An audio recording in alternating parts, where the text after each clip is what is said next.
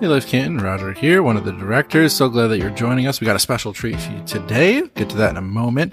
If you are a brand new listener, welcome for the first time. If you're a returning listener, welcome back. Either way, I want to uh, remind you of something I remind you of every week, which is that you belong, because every week it's still true. We want to get you plugged into this community, so be sure to fill out a Connect card on our Church Center app, or you can just head on over to our website. But let us know who you are, any questions you may have, areas you're in, interested in, so that we can reach out and connect with you. Also, I want to remind you that, like every week, God is up to a ton in our community, in our church. If you want to support the vision of this church, which is to reclaim our identity in Jesus and bear the torch of Christ's justice and love to our community, then I would encourage you to take the opportunity to support it via giving. For those of you who are currently faithfully giving to support that vision, we thank you. And for those of you who aren't yet, uh, I would again would encourage you to take this opportunity. But like I said earlier, we have a treat for you today. We have our friend Marnise Roberts, who is bringing the message today. She's going to take us through another week of Out of Hiding and discuss uh, a bit about baggage. So give that a listen, and I'll catch up with you in just a moment.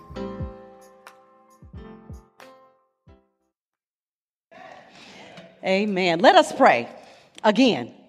Amen. Most precious and kind and loving, merciful Father, thank you. Thank you for being the great I am, Lord, and thank you for your mercy and your grace. Thank you, Lord, for your Son, Jesus the Christ, and thank you for your presence of the Holy Spirit. May the words that you have given, Lord, that are in my heart, come out of my mouth and bring you glory. And Lord, may those who hear be fed and be changed for the better. In the precious name of Jesus, Lord, we give you all praise, honor, and glory. In Jesus' name I pray. Amen. Amen. Greetings, greetings, greetings. Oh, so I was going to say, now we, we got to show out because uh, this morning, the six o'clock, they were jumping on tables and chairs and stuff. We had to calm them down. So we are, I am so, so excited to be here. How are you feeling today? Are you feeling glad this morning? Amen. I'm loving hats. Amen. I would have a hat on, but I got these braids today. So thank you, Sister Bridget, for the kind announcement. And thank you to Pastor Jarrett for allowing me to share the word of God with the people of God on this morning. It is truly a blessing to live in Canton and to serve here at Life Canton Church. Canton is a community I have called home for 20 plus years. And the government most of the time refers to me as S. Marnise Limbrick Roberts, not running from the law, just a lot of names. and I am so proud to be known as Byron's wife. I am blessed. Amen. I am blessed to be known as his wife since elementary school he has remained the apple of my eye. Y'all so say, ah. Yes, I am also a mother, and I know here at Life Canton, we make it a point to instill the importance of our identity in Christ. Today is Mother's Day, and like many of you, I delight in the identity of a mom. I identify as a 27 year old mother Yes, I said 27. Amen. Amen. Amen. Amen. And, and for the record, don't try to do the math because I've struggled with math a lot of times and, and I can't figure out that math problem either. well, especially since our, our daughter Greer, she's 27, Shelby is 30, and our son is 31. So, you know, their ages might kind of complicate the identity. But it, then there's another level. There's another level because um, their union, Winston and Kristen, that's our daughter in love, who we adore, they blessed us with absolutely the most precious grandbaby in the whole wide world, Zora Ruth. Amen? And I see y'all still trying to figure out that math problem. Stop. Just stop processing. I'm, I'm going to save you. That's the new identity, the new math, all right? So let's just say that Byron married an unashamed young lady who identifies every year as a 27 year old wife, mother, and grandmother. Amen? Amen. I am blessed beyond measure. blessed beyond measure. You know, mothers have revered through history, from ancient pagan celebrations to church holidays to the present day Mother's Day. And it all started at, uh, in Genesis with Eve. It continued with moms, mamas, mama, mamas, mothers, mom pets, grandmothers, and moms of angel babies and women dealing with infertility. We celebrate you. God loves you more than all the grains of sand, and He loves you um, to infinity. God sees our daily interactions. He allows us to focus on Him and His devotions. So every day I pray, every morning, that I will do what pleases God. And every morning I mess up. Every single day I mess up. And there might be some mothers out there who mess up as well. But some relationships, they are complicated and they go through seasons and some are just bad times all the way around. These different relationships allows each one of us to have our own image of what a mother is. So praise God for grace, forgiveness, and mercy. But God is the example for a parent's role to train up a child by saying yes, no, and not right now at the correct time. But the challenge is we don't always know what to do or when to do it. And we never really know what's going to work. And like I told you, I mess up every day. But God knows. As believers in Christ, we need to consistently pray give love and direction and Jesus to our children every single day. And, and not just to our children, but to our communities and to our families. To say every day we work hard at trying to make a difference in the lives of others. But today, I say to all who have taken on this huge responsibility of being parents, thank you, thank you, thank you and to the moms, happy, happy Mother's Day. You know, at the beginning of the month, uh, Pastor Rogers started us off with a series of Genesis with Adam and Eve. He gave us a working definition of shame. Shame is the feeling that something is wrong with who I am. And this morning, I'd like to share three real stories about shame and the baggage that they carry. So we're going to play a game. Are y'all ready? Y'all supposed to say, yeah, I'm ready. Yeah. Woo, okay, good. Okay, so guess who I'm approaching? Oh, you want me to take off my shoes? Oh, take off my jacket? Oh, you want to open this? Who am I approaching? TSA. TSA. TSA is also known as the Transportation Security Administration. Those are the agents that we have to approach.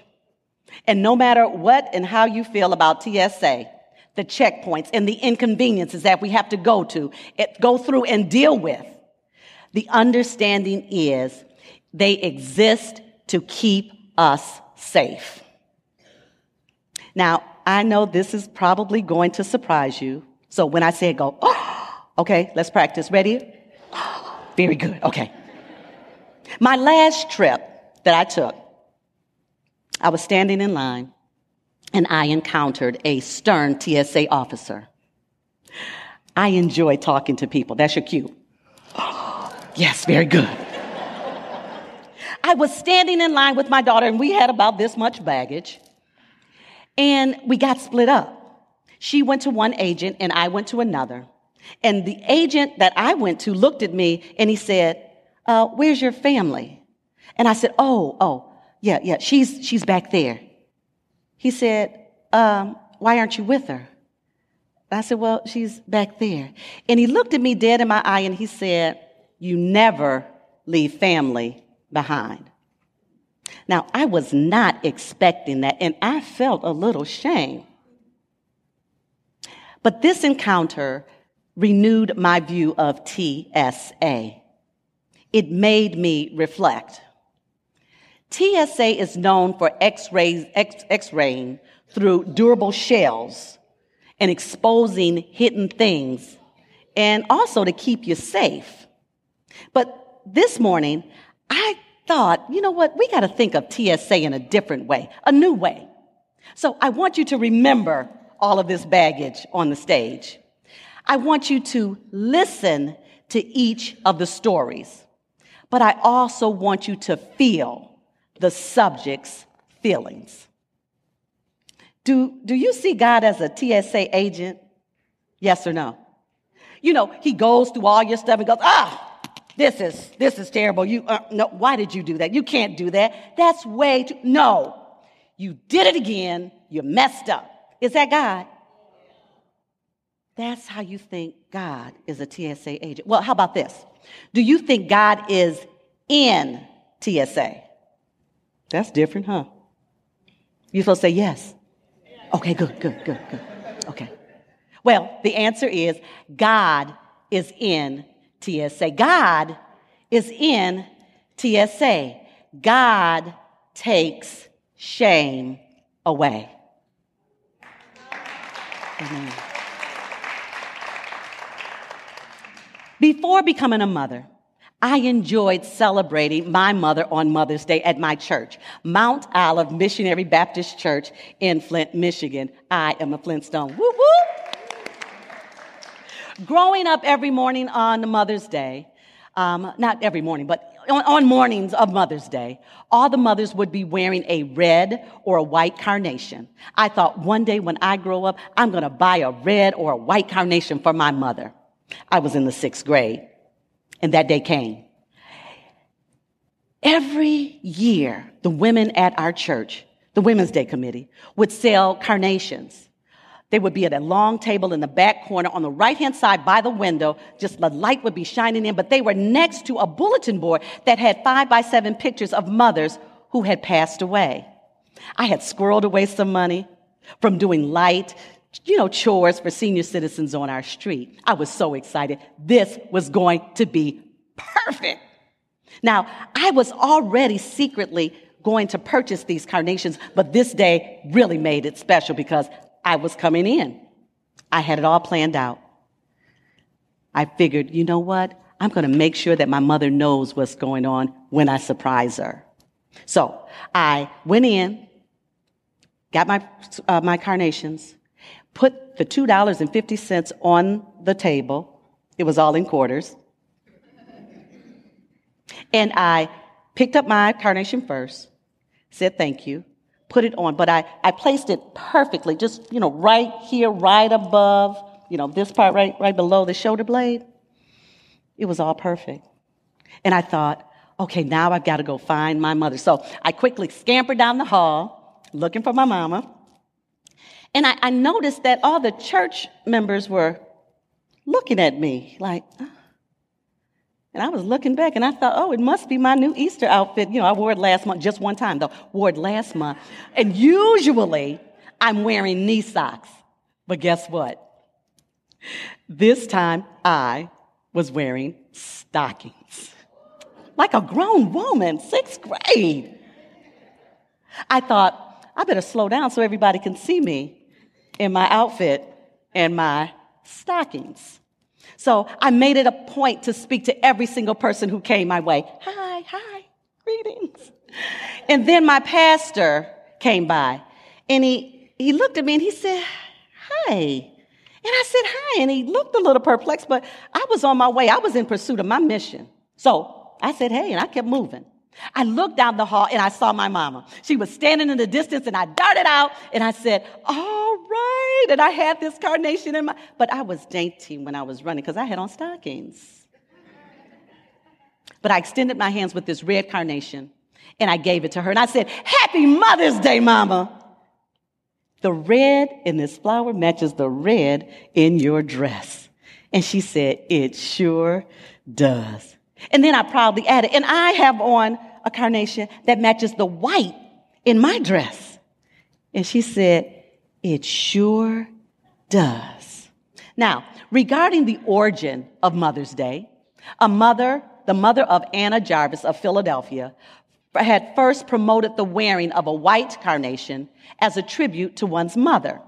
The custom developed into wearing a red or a pink carnation to represent a living mother and a white carnation to represent a deceased mother.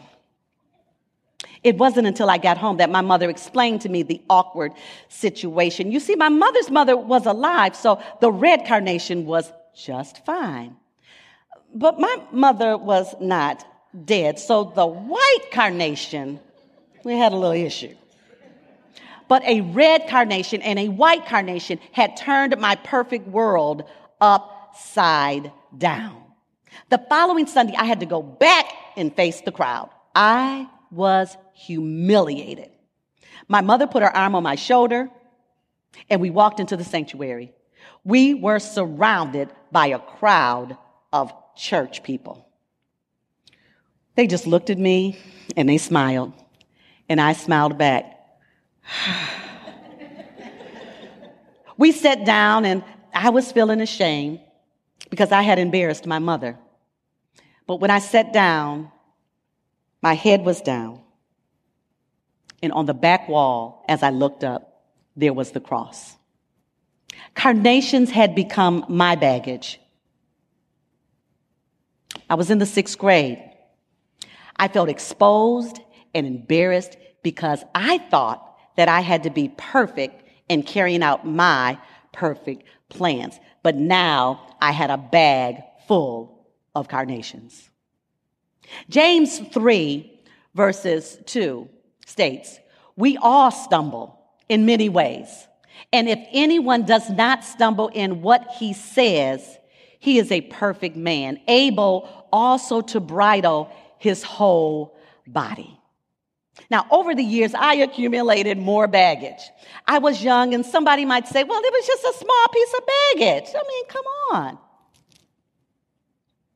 But it might not be a big deal, but it bruised me. Did I feel shame? Feel my feelings. My second story has nothing to do with my childhood or me as a 27 year old mother. This story is a testimony from the Bible about a woman caught in the act of adultery. John chapter 8, verses 2 through 4 reads A crowd soon gathered, and he sat down and taught them.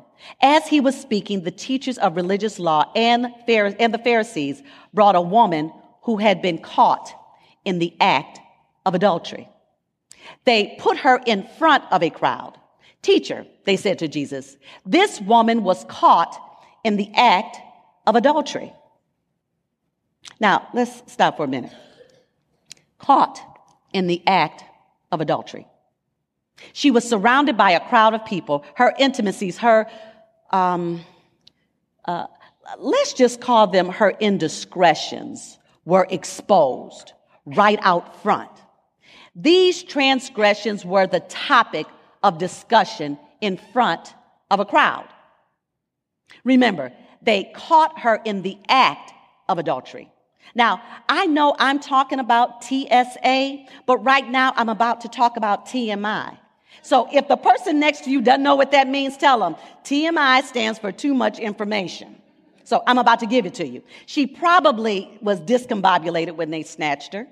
She was probably naked or partially clothed. She was probably worried and heard the whisperings of what people were wondering wondering what she was doing when they actually caught her in the act. And she probably was without family and she probably was anxious about being stoned to death. Now, I'm just going to take a wild guess and say she was probably terrified because they took her from one man, then placed her in front of another man who was going to decide her faith. But Jesus is no ordinary man. Amen? Amen. So let's go back to verse 4. John chapter 8, verse 4. Teacher, they said to Jesus, this woman was caught in the act of adultery. The law of Moses says to stone her. What do you say? They were trying to trap him into saying something they could use against him. But Jesus stooped down and wrote in the dust with his fingers. He kept demanding, and they kept demanding an answer. So he stood up again and said, All right, But let the one who has never sinned throw the first stone. Then he stooped down again and wrote in the dust. When the accusers heard this, they slipped away one by one, beginning with the oldest, until only Jesus was left in the middle of the crowd with the woman. Jesus stood up again and said to the woman, Where are your accusers? Didn't even one of them condemn you? No, Lord, she said. And Jesus said, Neither do I. Go and sin no more. The people in authority overexposed this woman. If they were, if this was a Netflix the, uh, a series, it would be titled TSA, Extremely Exposed in Front of a Crowd. To be continued. They would unzip and hold up her baggage and they were going through her stuff. And it's really interesting when you look at somebody else's stuff being gone through, but when it's yours, it's a different kind of feeling, isn't it? Amen? Amen. Inside of these bags, we don't know what's coming out. We don't know what's in there. But again, all of it is humbling when it's yours. Now, did you notice in the story that Jesus kneeled down in front of a woman, a sinful woman, a broken woman, yet a child of God? Not once, but twice. This is not something Jewish men did in that era. Last Sunday, Pastor Jared talked about how things were and are baked into culture.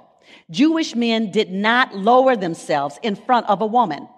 However, Jesus did it twice. He exhibited humility in front of a crowd. Did she feel shame? Just feel her feelings. The last story is called The Prodigal Son. This is a story that was told by Jesus. It follows two similar stories, one about a lost coin and the other about a lost sheep.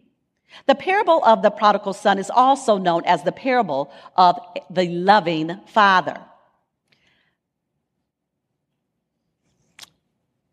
The blessing in all of this is that we have time to think about how God, how much God loves us. Um, prodigal means to spend a lot of money on things you don't need and being wasteful of the things that you do have. Did everybody get that? Do I need to say it again? Okay. Prodigal means to spend a lot of money on things you don't need and being very wasteful with the things that you have. The scripture lesson comes from Luke chapter 15, and this is just a summary. Jesus starts by saying, A certain man came to two sons. The younger son approached his father inappropriately and said, Father, give me the share of the property that falls to me. So the father divided up the, the estate between them. The son foolishly lived a selfish, self centered, and totally reckless life. After he lost all of his inheritance, he forced, he was forced to live as a hired hand for a pig farmer. He was so destitute that he was thinking about eating the food of the pigs. Realizing that his father's servants had been, been working, had better working conditions, he thought it made more sense for him to return home to his father. He thought if he begged his father and asked him to be a servant, it would be a good thing. However, upon arrival at his father's house, his father sees him at a distance and runs to him, welcoming him with loving and open arms. His father was overwhelmed with joy at the sight of his son's return, and he decided to hold a grand party for him in his honor. However, the older brother was outside working and he heard all this partying and he was working hard in the field and he could hear music and hear people really enjoying themselves and dancing. And he asked one of the servants, what, What's going on? When he discovered that his little brother had come home, the one who had run off and left them, he grew so angry and refused to greet his father. His father came out to the older son and begged him to come in and join them. But the older son was flat out furious. Now, Luke chapter 15, verses 31 and 32 state, His father said to him, Oh, my son, you are always with me. Everything I have is yours. But this was the day to be happy and celebrate. Your brother was dead, but now he was alive. He was lost, but now he is found. We all need to remember that God, our Father, respects and values those who are close to him and work with him. Our Heavenly Father is aware of the people who are doing the work. He knows if you are serving. He knows you want to please him and follow his commandments.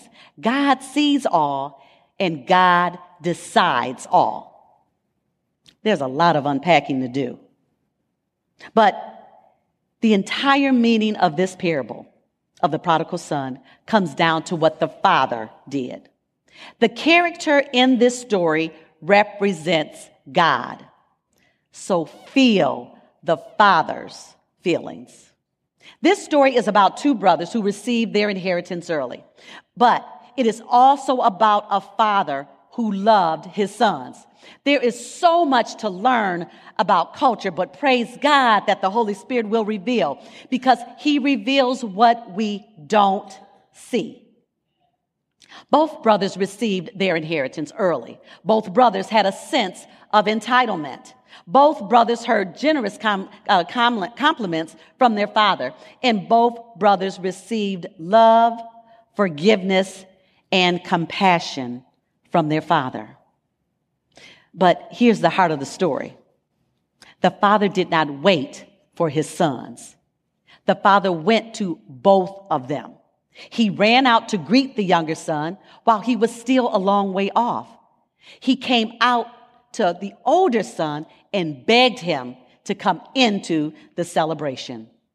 This parable is overflowing with so much wisdom for parent child relationships. This includes for adult children and parent relationships as well. Jesus is showing us how to live, respond, show forgiveness, and give love. We have to make time to unpack our own baggage. I was enlightened when I discovered the father's reason for running. A father running in this case was actually shameful in the Jewish culture. This revealed that the father was not just unashamed to welcome his son back, but everything in him was painfully showed that he was overjoyed to go get him and bring him back to the home. Then he went out and begged the older son to come in and greet the younger brother. The father accepted the shame to welcome the prodigal son back into his heart and into the home. Can anybody else in here relate to that? You know, I remember approaching my parents to give me something, but I tell you what, it was not about an early inheritance. And I have also inappropriately approached God one too many times. But repentance is turning away from sin and turning toward God. Maybe you feel like you've messed up one too many times. Perhaps you haven't talked to God in some years. Well, the response of the prodigal son's father is the same response of our God, of God our Father. The moment you called his name, the moment and the second you turn back and apologize to him, the moment you change your actions and your deeds and your heart, know that God is running toward you. He is ready to show and to give you compassion and love. He will never leave you. He is patiently waiting for your return. Do I feel shame? Do you feel shame? Take the time and feel your feelings. Tell me what these three stories have in common. Someone did something, others noticed something, and those individuals felt shame about something. And then Jesus showed up in TSA, took shame away. Now that is something. In Romans 5:35 says, "Can anything ever separate us from the love of Christ?" Do you feel that you failed the Lord so miserably and done something so bad that there is no hope for you? Well, guess what? Join the crowd. We have all fallen short. We just have different bags. Despite our own human weaknesses, our failures, and our sins, these stories emphasize that Jesus is eager to forgive us and to restore our relationship with Him. As Pastor Rogers said, Who told you you should feel ashamed and that you're not worthy or that you could not be forgiven? It's the enemy. You see, the enemy's job is to distance us from God. So what does he do? He places blame on us and magnifies the shame in all the ways he can. Satan gives you bags of shame and, in, and then tells you what to do with it. He tells you to encounter them and to carry them around. Satan's job is to place doubt, instill fear, and destroy relationships. Relationships with our family, relationships with our friends, relationships with our fathers and our mothers. Satan celebrates when children don't talk to their parents and when parents disown their children. The enemy actually does a little happy dance when he sees us arguing in community, in churches, in families. He does not want us to be happy. And he really doesn't want us to be in community, nor build community. He wants us alone and hiding in our baggage. He wants us to stay in the dark and alone. Jesus wants, I mean, Satan wants us to believe that there is no hope and God is not with us. He tells you that your shame cannot be erased, but he is a liar. He is a thief. He is one who steals and takes it away. So, remember, God takes shame and throws it away. Amen.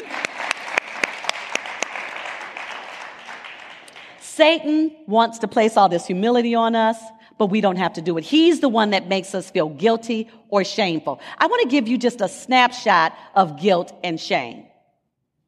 Guilt describes feelings of responsibilities or remorse over actions or inactions. Shame is a negative feeling about who we are as a person. I know God sees all, and I know God knows all, but it is God who decides on the consequences.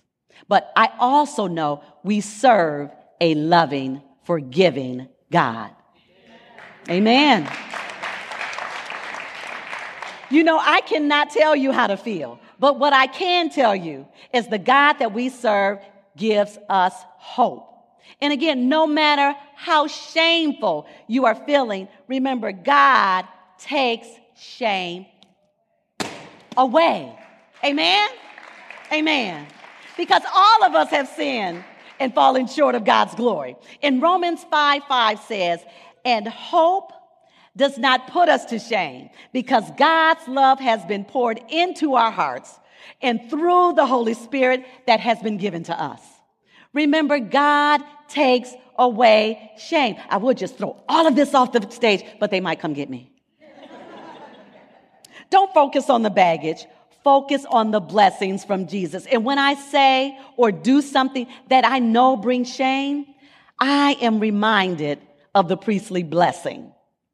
May God bless you and may he keep you make his face shine upon you and be gracious to you. The Lord turn his face towards you and give you peace. Do you think I have more stories of shame? Say yes. I sure do, but I'm not going to tell them right now. It's Mother's Day. It is time for you to go out and to enjoy your brunch or your, your dinner reservations and to know that God is there with you. Today, before you leave this building, before you turn off the screens, remember to give your baggage to God. And He is the only one who can take shame away. Amen. Amen.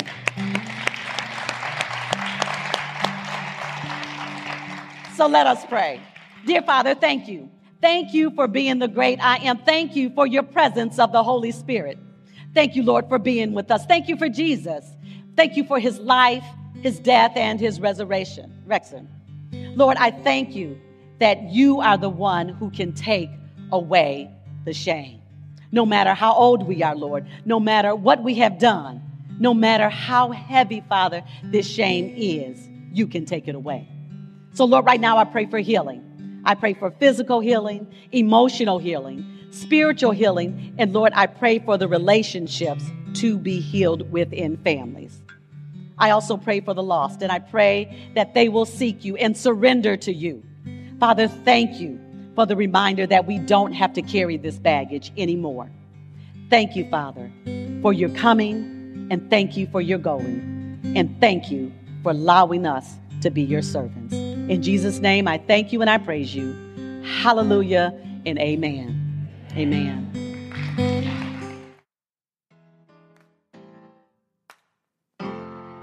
Welcome back. Like I said, that message was a treat. It, it was so powerful, and we appreciated Miss Marnise so much for bringing it to us and sharing what God put on her heart. I hope that you heard her her call to let God take away your shame. And I hope you uh, are able to do that this week, that God is able to uh, connect with you and come close to you in a way that he removes the shame from you um, that you may be suffering under. under. Uh, if you are either in that position of just dealing with some really heavy stuff or, or just going through life in, in general and need support, please reach out and let us know. We'd love to pray for you. Again, Connect Card is the best way to do that. But I hope that you have a blessed week and that this week uh, God comes face to face with you in a way that results in you being able to let go of some of that baggage that Miss Marnise talked about. Have a blessed week, and I'll catch up with you again real soon.